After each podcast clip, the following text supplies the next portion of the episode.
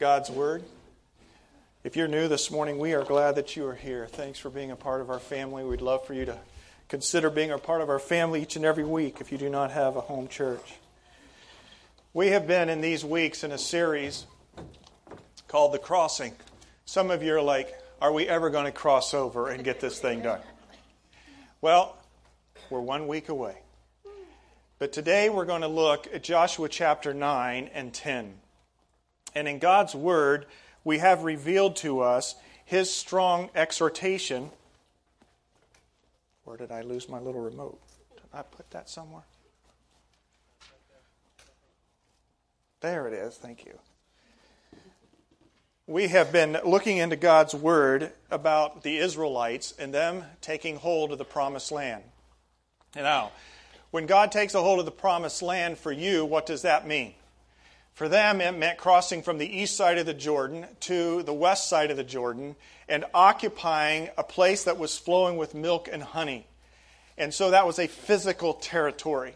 But for you, your promised land may not be a physical move and location. It may be a different disposition that you are being gifted by God in life, or a place of freedom, or a place of victory. All right?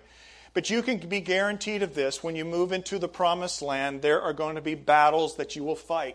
And we're going to look at a big battle that had to be fought today. Because Joshua, he had success with the Israelites in Jericho when the walls came tumbling down. And then they went to Ai, and when they went to Ai, they ended up getting crushed because there was sin in the camp from Jericho, because the people didn't leave the devoted things to God, but they hoarded stuff, okay? They correct that through God's forgiveness and through the correction of the sin. And so they went back to Ai and they conquered Ai. And when they conquered Ai, as we looked at last week, then they reestablished what the law was, because we don't know what sin is unless we understand what the law is, because everybody has their own opinion these days, right? What's true for you is true for you. What's true for me is true for me. You can do your thing, I'll do my thing, and we'll all be happy. Just don't step on my turf, right? And so we have a culture today that's awful wishy-washy, a culture that really is challenged with knowing what's right and what's wrong. And so he reestablished the law with them. But they've conquered two cities. They've been camped at Gilgal. That's where they camped when they came across the river. They've conquered Jericho, and they've conquered Ai. And now we're going to look at that fourth red dot up there today, Gibeon. And so this is where the story begins to unfold concerning Gibeon. Now, when all the kings west of the Jordan heard about these things, the kings in the hill country and the western foothills and along the entire coast of the Mediterranean Sea, as far as Lebanon, the kings of the Hittites, the Amorites, the Canaanites, the Perizzites, the Hivites, and the Jebusites, they came together to wage war against Joshua and Israel. Do you like those names? They're a little bit of tongue twisters. Basically what it's saying is, there's a lot of bad people in the promised land who are out to get you. And these people are not God-honoring people at all, like the Israelites, the Jewish people who were seeking to worship the one true God. So they've heard about what's happened to Jericho and Ai and what happened on the other side of the Jordan, and this large contingency of this, is what their opinion was a well-rehearsed, well-dressed army. And they said, we've got to come together. And so they're going to form a coalition. So they came together to wage war against Joshua and Israel. Now, I think this is always striking to me when I think about them going into the promised land. We've mentioned it before. But I'm sure Joshua had his days where he got up and said, why is this so hard? Some of you crossed over the line of faith, maybe recently, maybe a few years ago. And you wake up some mornings, maybe every morning, and you go, why is this so hard? Why are there battles? Why are there enemies? Why can't everybody just get along? Well, we live in a fallen world. And not only are there people that can be against you because of your faith and your desire to honor God, but we struggle internally with the old sinful nature and the new life spirit of Jesus that dwells within us. And there's this battle that goes on. And this battle is continuous. And sometimes you just want to, hey, pause, time out, break, give me a break. Could we just not have to wake up today to face enemies? And I think sometimes Joshua had been found in that camp. They came together to wage war against Joshua and Israel. However, when the people of Gibeon, there's the next group of people that they're going to have to meet, right? When they heard that what Joshua had done to Jericho and Ai, they resorted to a ruse. Oh, it's going to get trickier as we get further into conquering this newfound promised land. They went as a delegation, people from Gibeon, whose donkeys were loaded with worn-out sacks and old wineskins, cracked and mended. They put worn and patched sandals on their feet and wore old clothes. All the bread of their food supply was dry and moldy. Then they went to Joshua in the camp at Gilgal and said to him and the Israelites, "We have come from a distant country. Would you please make a treaty with us?" Now again, this is ancient days, so they did not have modern surveillance. They weren't able to fly a drone out and around and see what's happening in these cities, right? They had wayfaring strangers come by their path in Gilgal, and they looked destitute. They looked like they had been traveling for a long, long time. But it was all ruse. It was all con job. They had, taken old wineskins, and usually you take a new wineskin, and it's a skin of an animal sewed together. You pour your wine into it, it's fresh, but then as it gets older, it starts to crack because the wineskin shrinks, all right, and they'd mended it. They put, beat-up sandals on with their feet, and they wore old, rugged clothes. I mean, we just came through Halloween, man. Some of you were dressed not like you normally dress, including Mom. And that's what they did. And their bread, they made it to be moldy and dry. And so here they come, walking into camp, staggering into camp. Man, we've been a long day's journey, long time journey. Hey, would you do us a favor? We have heard about your God and your army. Could you just make a treaty with us? So, what's Joshua's response? The Israelites said to the Hivites, "But perhaps you live near us, huh?" They smelled it. They're on to them. "So how can we make a treaty with you?" And they just simply said, "We're servants," they said to Joshua. So Joshua asked, "Who are you? And where do you come from?" Now, this is a foreign army. Do you ever do the sniff test in your own life? It might be people. It might be a situation. All right? It might be an opportunity. And you have to decide, foe or friend. And so here Joshua is trying to do a little bit of the sniff test. So where are you and where did you come from? Is this a good thing or is this a bad thing? And we weigh it in the balance. They answered, "Your servants, we've come from a very distant country. Because of the fame of the Lord your God, we have heard reports of him and all that he did in Egypt and all that he did to the two kings of the Amorites east of the Jordan, Sihon, king of Heshbon, and Og, king of Bashan, who reigned with Astroth. And our elders and all those living in our country said to us, 'Take provisions for your journey. Go and meet them and say to them, we are your servants. Make a treaty with us.'" And so, Joshua's doing the sniff test, but his teeth's coming at us. Hey, we're good. We're really not here to harm you. We're here to, be your servants and to help. All right? And so we get all kinds of opportunities and even people that come in and out of our life that can present to us great opportunity that's truly of God. But sometimes, as Scripture says, Satan can appear as an angel of light. And you've got to be wise unto what comes into your camp. Because what comes into your camp may not be what the world's telling you it's really for. Oh, this is for your benefit. This is good. Everybody's doing it. You'll be fine. Join in. What do? After your initial sniff test? What Joshua do? They continued on. The bread of ours was warm when we packed it at home on the day that we left to come to you. But now see how dry and moldy it is, and see these wineskins that we filled were new, but see how cracked they are, and our clothes and sandals are worn out by the very long journey. Friends, they are persistent.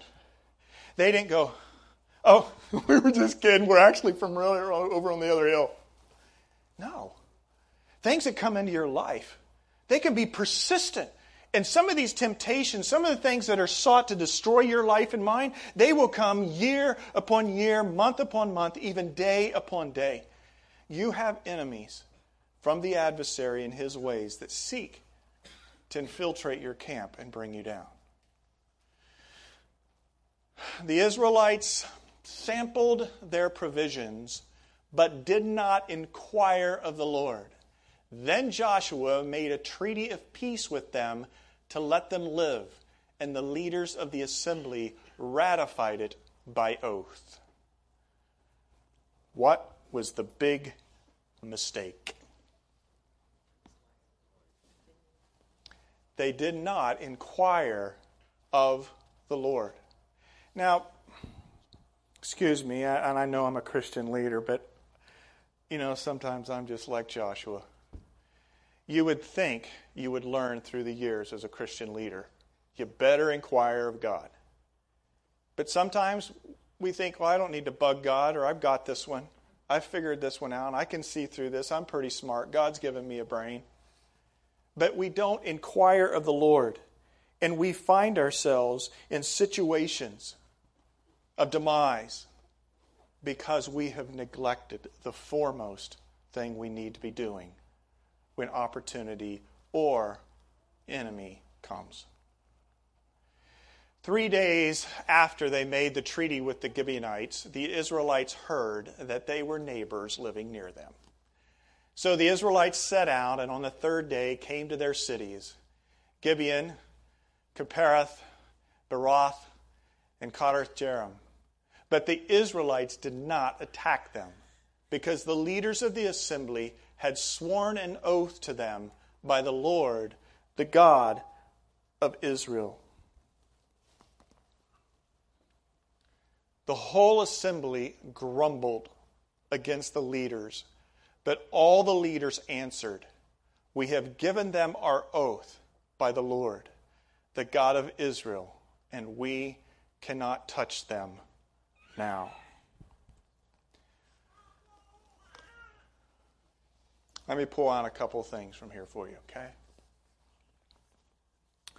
What happened on the heels of this was, and you can read the rest of it in Joshua 9, they did make the Gibeonites servants to them in the Israelite camp. But they never went up to war against the Gibeonites because of the treaty that they had made, a treaty of peace. So, was that God-led, or was God trying to make good out of a bad decision by the Israelites? I would say probably the latter. And we're going to see how God took that and used that for his good in a moment in the next chapter. But here are the two things I would like to present to you. The first is this. The deceptions of the heart waltz into our life when the pursuit of God's will is left standing at the door.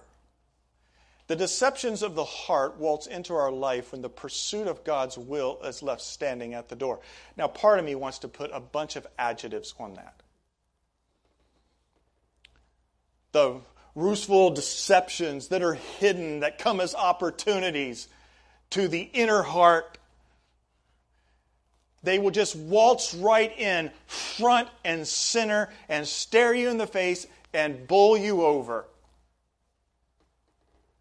When you lack passionate pursuit of God's will in your life, and you sort of let God and His purposes checked at the door. You and I have to be relentless every day in passionately pursuing the purposes of God, of inquiring of the Lord. Is this of you or not? Now, I don't want to get you paranoid every day. Am I supposed to eat at this restaurant or am I supposed to eat at this other restaurant? Lord, what would you...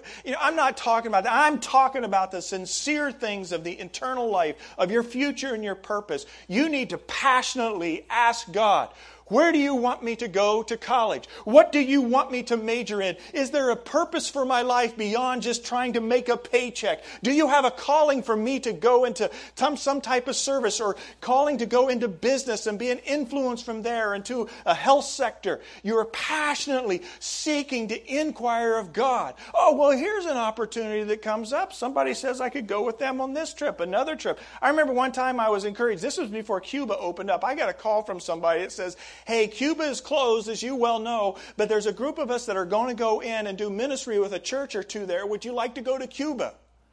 And I'm like, hey, that sounds pretty cool. I'll go to Cuba, right?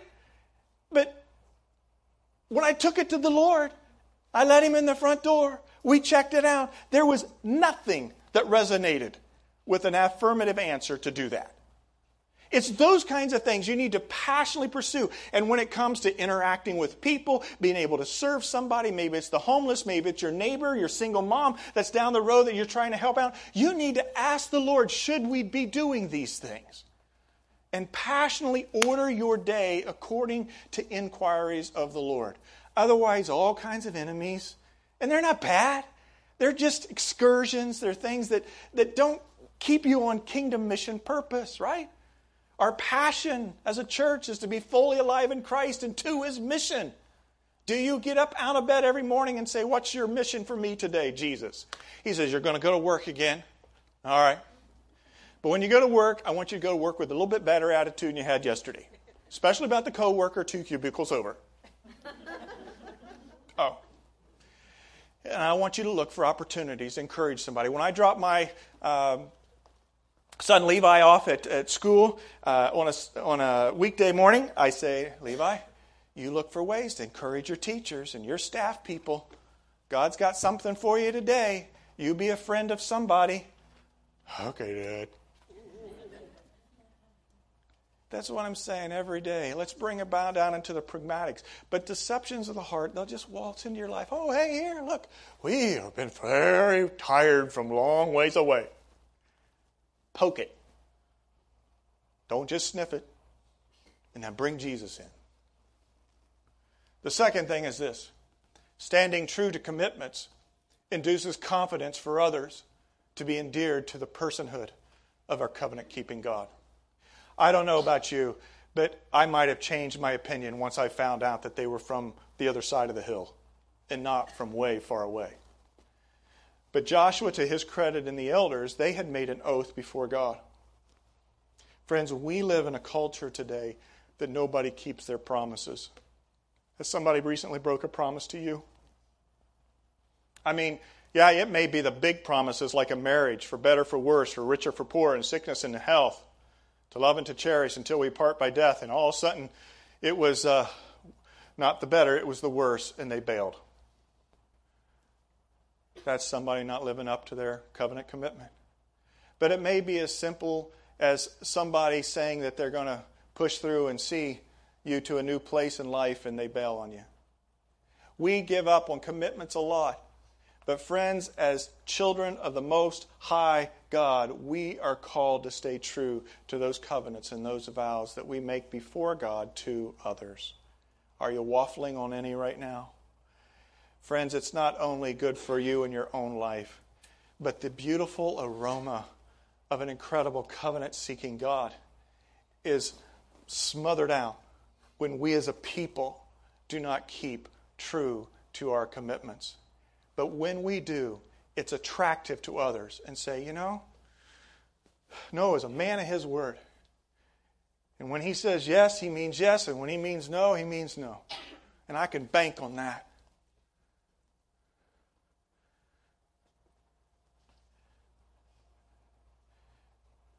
Maybe, though, they might say, you know,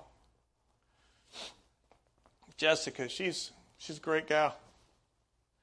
But you know, last time she was supposed to come through on something and she didn't even say anything to me because I don't know what happened. And it's understandable. You ask for forgiveness. You try to make amends. But there's a track record. And Jessica's not that way, by the way. There's a track record that begins to develop in your life. And that track record is not only makes you look bad, it makes the God you claim to follow look bad. Now, God's big enough. He's supreme enough. But the most powerful apologetic for the faith we have is the community we live with one another, and part of that community is the covenant-keeping impact that we have. So those are two things we gain from Joshua 9. But as you notice on our drawing here, there's some other cities. And those cities are listed in Joshua 10. So here we go. Now, Adonai Zedek, king of Jerusalem. The first time Jerusalem's name comes, right? The place where our Lord had the Last Supper, the place where our Lord did miracles, the place where the Lord was betrayed, the place where the Lord was crucified, and also he rose from the grave. The place where the Holy Spirit descended upon the disciples, Jerusalem. We're so common with Jerusalem, but Jerusalem was not very well known, a city at that time, but here it's mentioned.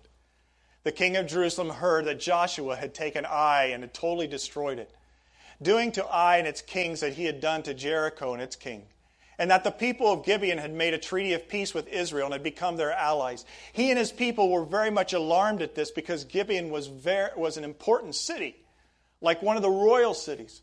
And it was larger than Ai, and all its men were good fighters. All right, so Gibeon is a very prestigious town that was known, and the king and the army were highly esteemed. But then they found out they became traitors. I can't believe Gibeon and all of his people and its army made a pact, a treaty with Israel. Now, what would happen to you if you were a part of some of these outlying cities? So Adonai Zedek, king of Jerusalem, appealed to Horam, king of Hebron, Param, king of Jarmuth, Japhra, king of Lachish, and Debir, king of Eglon. Come up and help me attack Gibeon, he said, because it has made peace with Joshua and the Israelites. Then the five kings of the Amorites, the kings of Jerusalem, Hebron, Jarmuth, Lachish, and Eglon, joined forces. They moved up with all their troops and took up positions against Gibeon and attacked it. I mean, these people were probably smoking mad.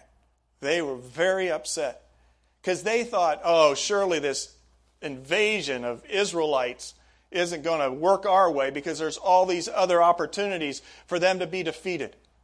So that's where you see the gold circles. All those five cities came together, went up to Gibeon to attack Gibeon because of what they had done. And they are uniting in a coalition.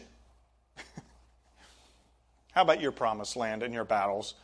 Do you ever sometimes wonder if there's a bunch of different people and situations getting together and being aligned against you?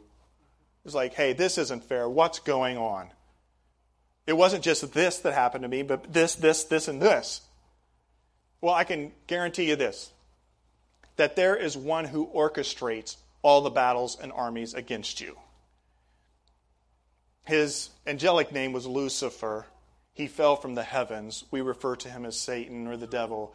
The adversary and all of his other fallen workers, they can orchestrate life whereby you are being attacked by a coalition of evil and discouragement. I wish it wasn't that way, but I just need to inform you, it would be poor of me of a pastor not to give you a heads up. that you can be under enemy attack. And that enemy attack can be incredibly intense. So, what would you do in this situation if you were Gibeon, the people of Gibeon? Well, they said, you know, we've got a little problem here. We thought we were doing the right thing and tricking the Israelites into this peace treaty. I don't know if it was more than a peace treaty. I don't know if it was a defense treaty. You know, we have that in our world, right? NATO and that. If one country's attacked, that's like attacking us, and we will join together in arms, right? It didn't appear that their little treaty with Israel and Joshua was a defense treaty too, but they were going to give it a shot. The Gibeonites then sent word to Joshua in the camp of Gilgal, do not abandon your servants, man. Come up to us quickly and save us. Help us, because all the Amorite kings from the hill country have joined forces against us. We are in some deep stuff.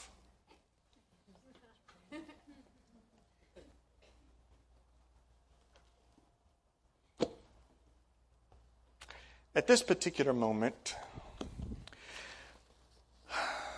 there's another question that comes.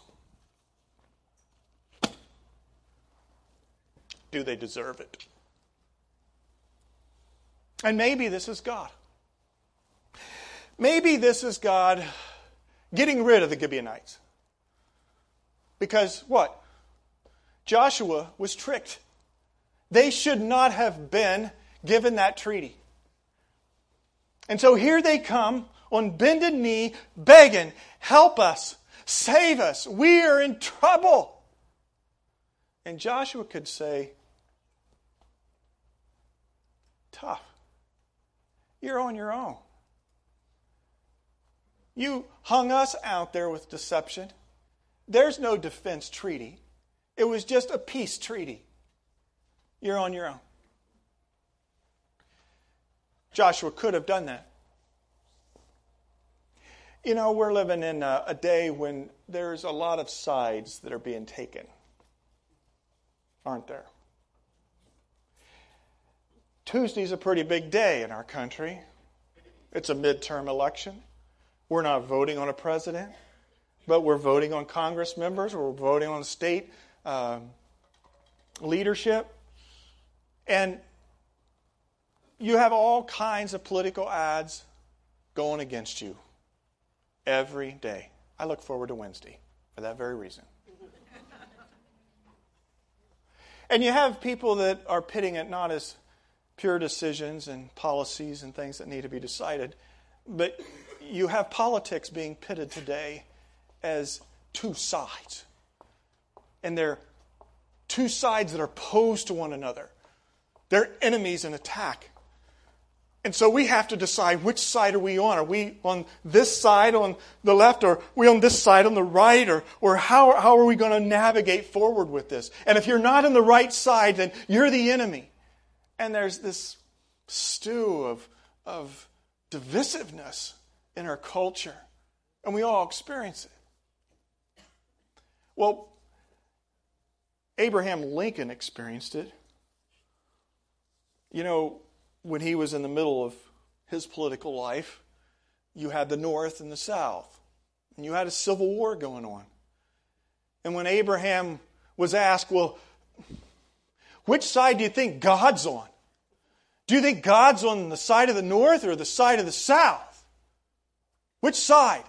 And we do the same thing today. Even though we're not at a physical civil war, we're at a political civil war. Which side is God on?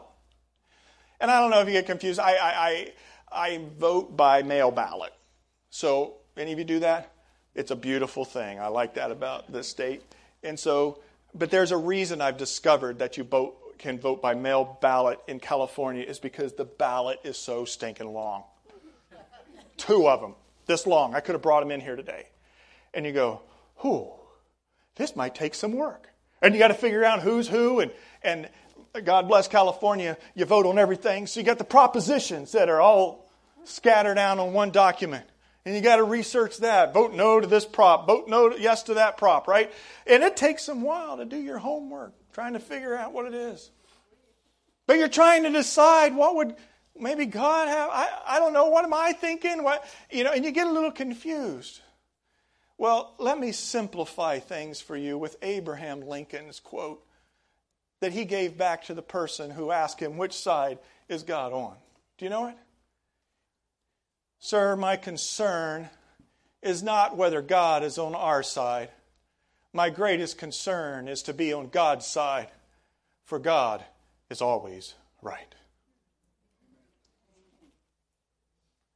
That's sort of making the inquiry of the Lord. You see, we don't get to choose what is moral in this life.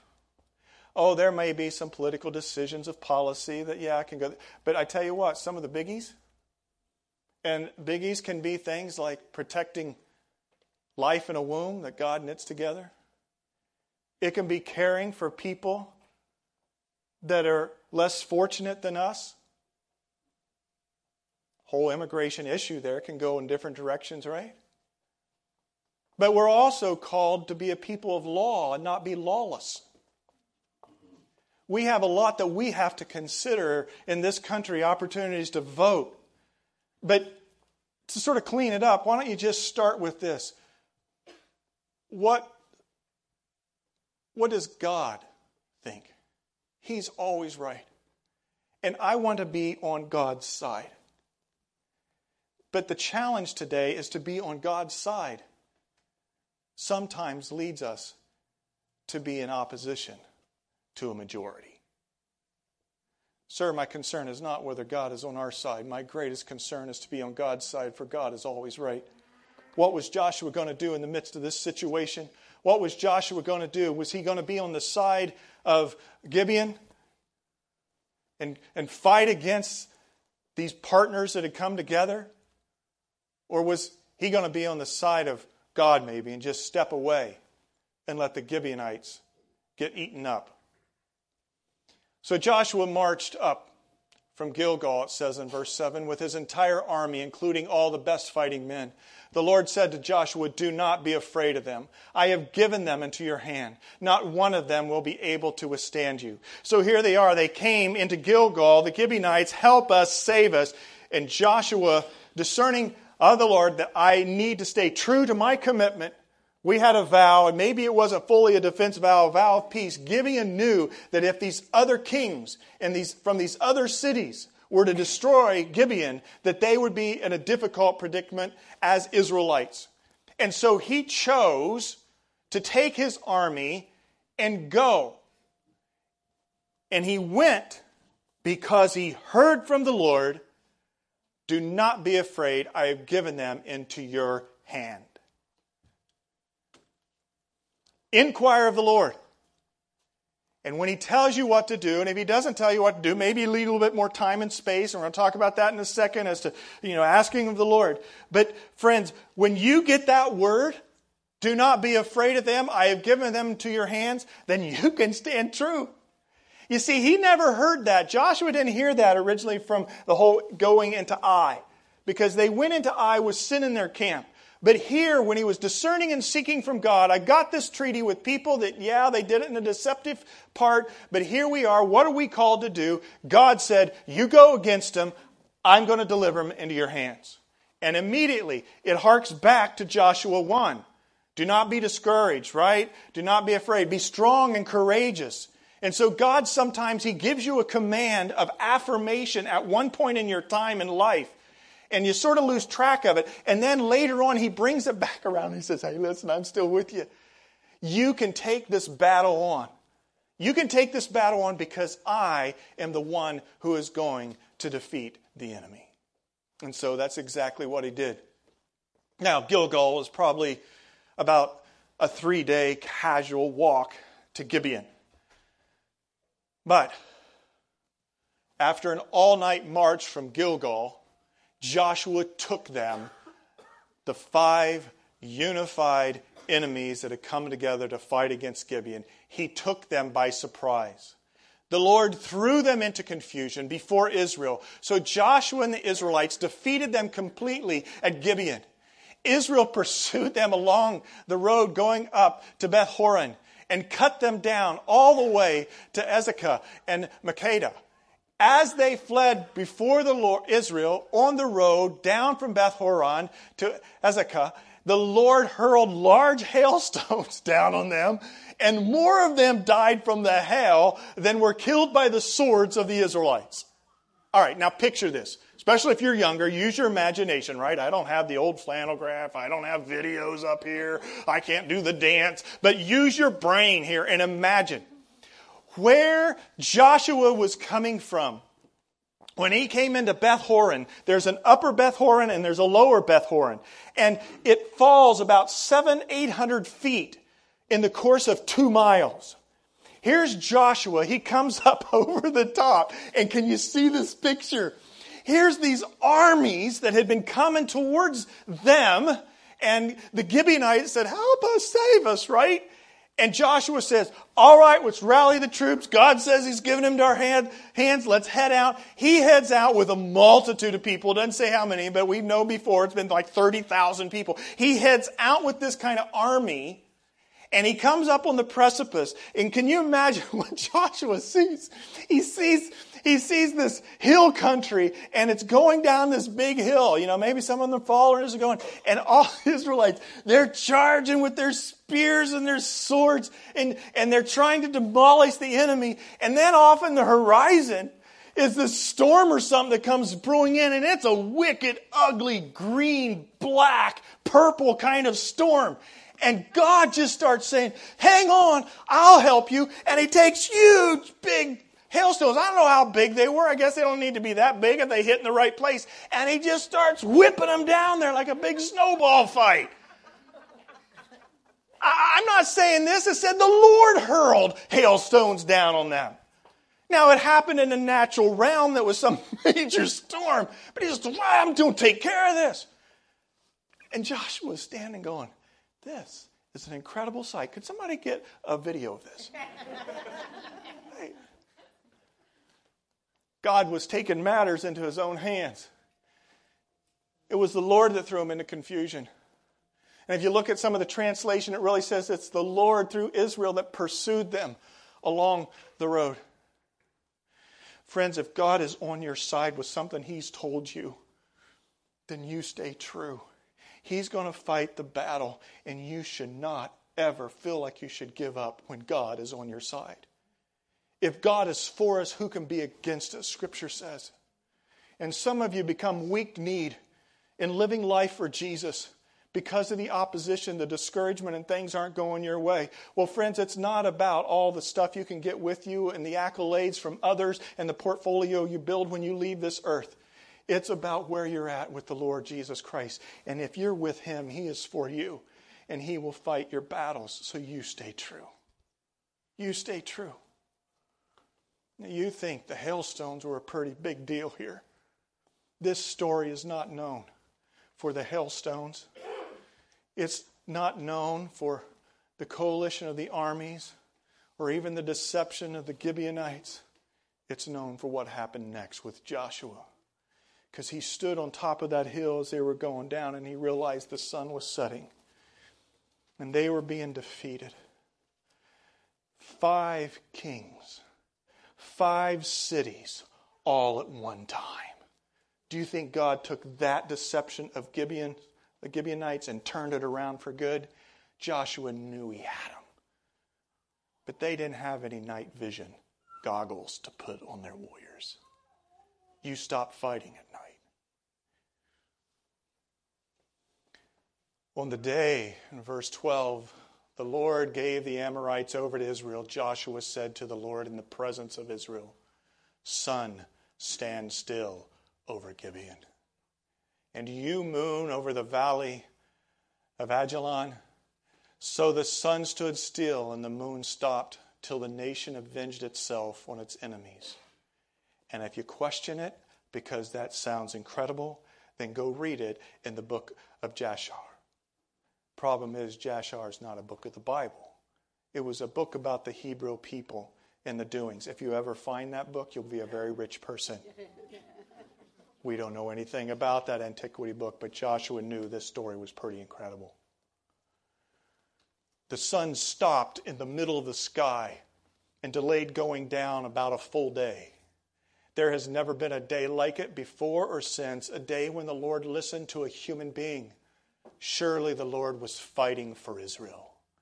Then Joshua returned with all Israel to the camp at Gilgal. I don't know about you. I love to live in the Bible because it's not ancient history of 3,500 years ago. It's the same God who lives today. And when I read these kinds of stories, I get those goosebumps that go down with me. I'm like, no way!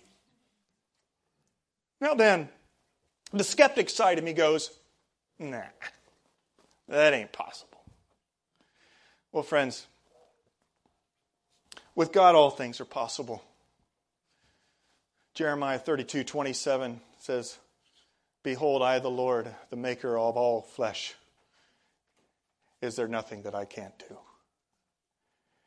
Now, if you study this passage scientifically, you've got a problem. There's about 12 different explanations that people have come up with to try to explain how could God just do away with a whole nighttime and have it 2 days in a row. Light. Because we know that the sun is not stopping. We live on a planet that spins. And if it doesn't spin, you don't have gravity.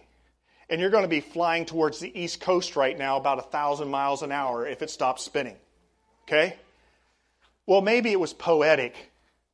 Maybe things didn't stop spinning. Maybe we're mistranslating the words and it really wasn't a daylight time, but it was like some type of solar eclipse and the sun sort of stood still behind the moon or something. You can study all this, all these kinds of explanations. You can even find in ancient writings people who said that there was a day where 24 hours it stopped still. Now we're all here today because time stopped, right? It stopped for an hour. Daylight savings time. I noticed everybody was pretty well to church on time today. I like that. But this wasn't a daylight savings kind of thing. And the reality is that even daylight savings time doesn't mean that it stops for an hour, right? We all know that. We're smart people. We're not stupid. These people back in the Bible times, Joshua, he didn't know what I'm talking about. He didn't know that the world was round and it spun and it went around the sun and all those things. The world couldn't stop. I don't know that it stopped. After reading all the explanations, I think probably it slowed down maybe. In fact, scientifically, they said sometimes sunstorms and other things could cause planets to slow. But it really doesn't matter to me because he's the God who created everything. And if he's God who created everything, then he can slow something down without there being other scientifically complicated problems. The question isn't about the science. The question is about your God. Do you believe that your God is able? And then put yourself in Joshua's shoes. Would you have had the gall to stand there with the sun going down, hailstones beating people up, your army winning, but knowing that if you didn't win tonight or that day that you'd be in trouble? Would you have the audacity to ask God to stop the sun? No, I wouldn't. That would be presumptuous, wouldn't it? I mean, when we pray, it's supposed to be humble. It's supposed to be quiet. It's supposed to be reflective. It's supposed to be honoring God. And surely it's not to be presumptuous. See, I fall in that last camp. Sometimes I err in prayer because I think, well, that's being presumptuous, like I can ask of God. But friends, Joshua had a bold prayer. And it happened. And we'll find out someday how it happened. But it's recorded. And it's understood that the sun stopped in the middle of the sky and delayed going down for a full day. Surely the Lord was fighting for Israel. They defeated all those cities. It was the linchpin of taking over the promised land. And Joshua then returned with Israel to Gilgal. This is my third encouragement of you today, and it's this. Bold prayers in God-led battles place the ultimate responsibility on the one hope for needed miracles to happen. Do you pray bold prayers? How big is your God when you pray? Is He the one true hope? And He can make miracles happen. The story is told about Donald Barnhouse, who was a famous preacher. It says this: about 12 years after he graduated from Princeton, Donald Gray Barnhouse was invited to preach in chapel. Got invited back to school. And when he arrived, he noticed his old Hebrew professor, Robert Wilson, had taken a place near the front to hear him. When the service was over, his old Hebrew professor came up to Barnhouse and said, "If you come back again, I will not come to hear you preach. I only come once. I am glad that you are a big godder. When the boys come back, I come to see if they are big godders or little godders. And then I know what their ministry will be." Barnhouse asked Wilson, his old professor, to explain. He said, "Well, some men have a little god, and they are always in trouble with him. He can't do any miracles. He can't take care of the inspiration of the Scriptures and their preservation and transmission to us even. They have a little god, and I call them little godders. Then there are those who have a great God. He speaks, and it is done. He commands and it stands fast. He knows how to show himself strong on behalf of those who fear him. You have a great God, and he will bless your ministry." Are you a little godder, or are you a big godder? And I want to encourage you today to expand the size of your God to how he truly exists in all eternity. We have a big God who can work miracles, and we need to be bold in our prayers. There's a story told concerning World War II. It says this: just before VE Day of World War II, a soldier named Joel wrote his mother in New Jersey about a miraculous deliverance of his platoon. "Our outfit has been taken off the Army's secret list, so now you will hear a little of our activities. We are part of the 3rd Army under General Patton. My platoon has been working mostly in observation posts and also a few patrols. One of my best buddies, Tom, with his whole platoon, was pinned down by German mortar and artillery fire. They were given the order to move, but couldn't because the Germans had full view of them from a hill and were zeroing their fire in on them perfectly. Tom is the most conscientious Christian boy I've ever met in the service. He knew something had to be done to save the 50 men. He crawled from his foxhole, looked things over. Seeing how things were, he lay down behind a tree and earnestly prayed God for God to help them out of their situation." This is true, Mother. "After he prayed, a fog or mist rolled down between the two hills, and the whole platoon got out of their foxholes and escaped. They reorganized in a little town behind the lines where there was a church building. They all went in, knelt down to pray, and thanked the Lord. Then they asked the kid to take the service." That is true, Ma. And it just shows how much prayer can mean. If that wasn't an answer to prayer, I don't know what is. You can bet that Tom is respected by his buddies. And you can bet that his buddies respected God. What bold prayers do you need to have?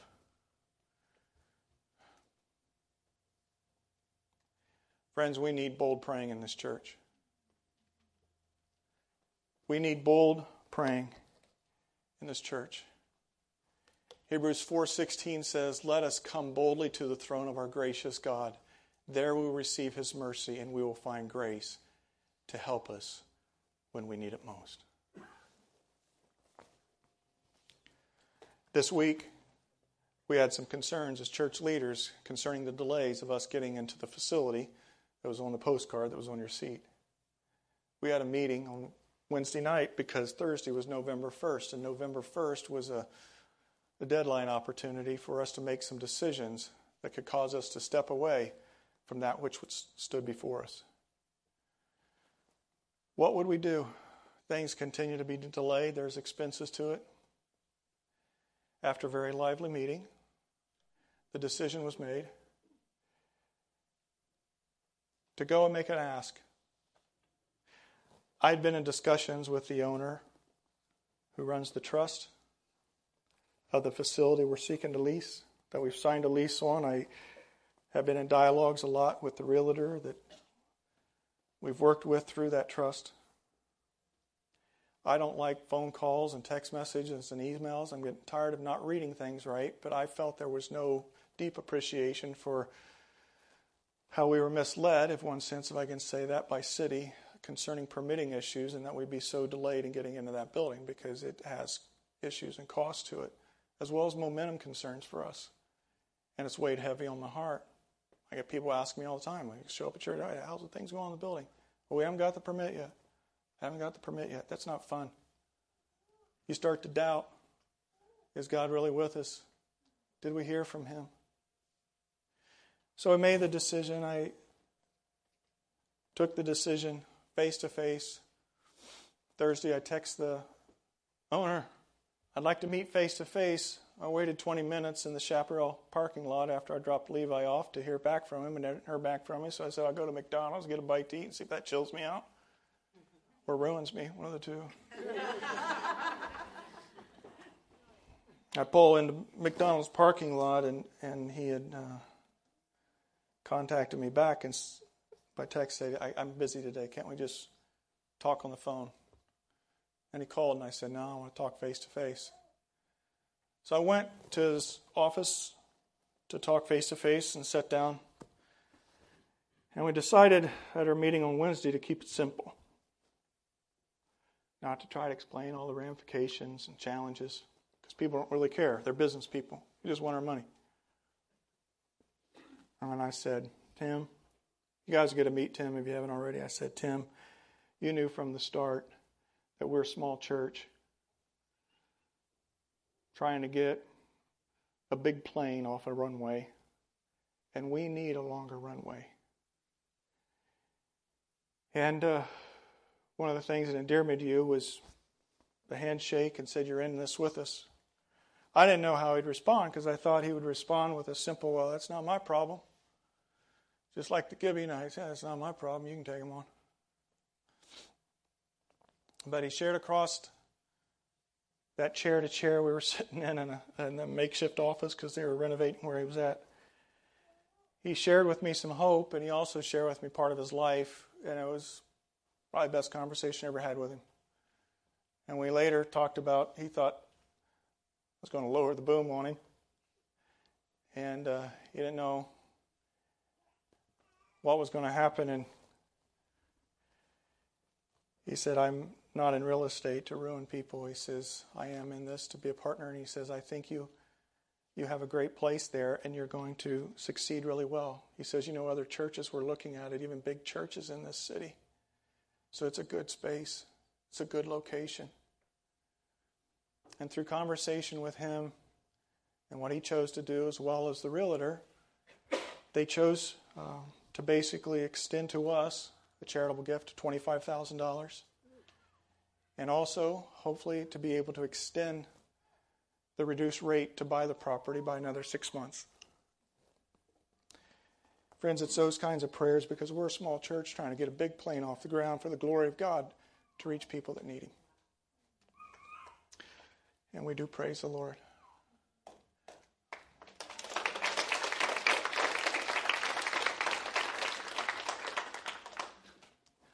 I'm going to ask the ushers to take their places and receive the Lord's tithes and offerings. I made a decision here after communion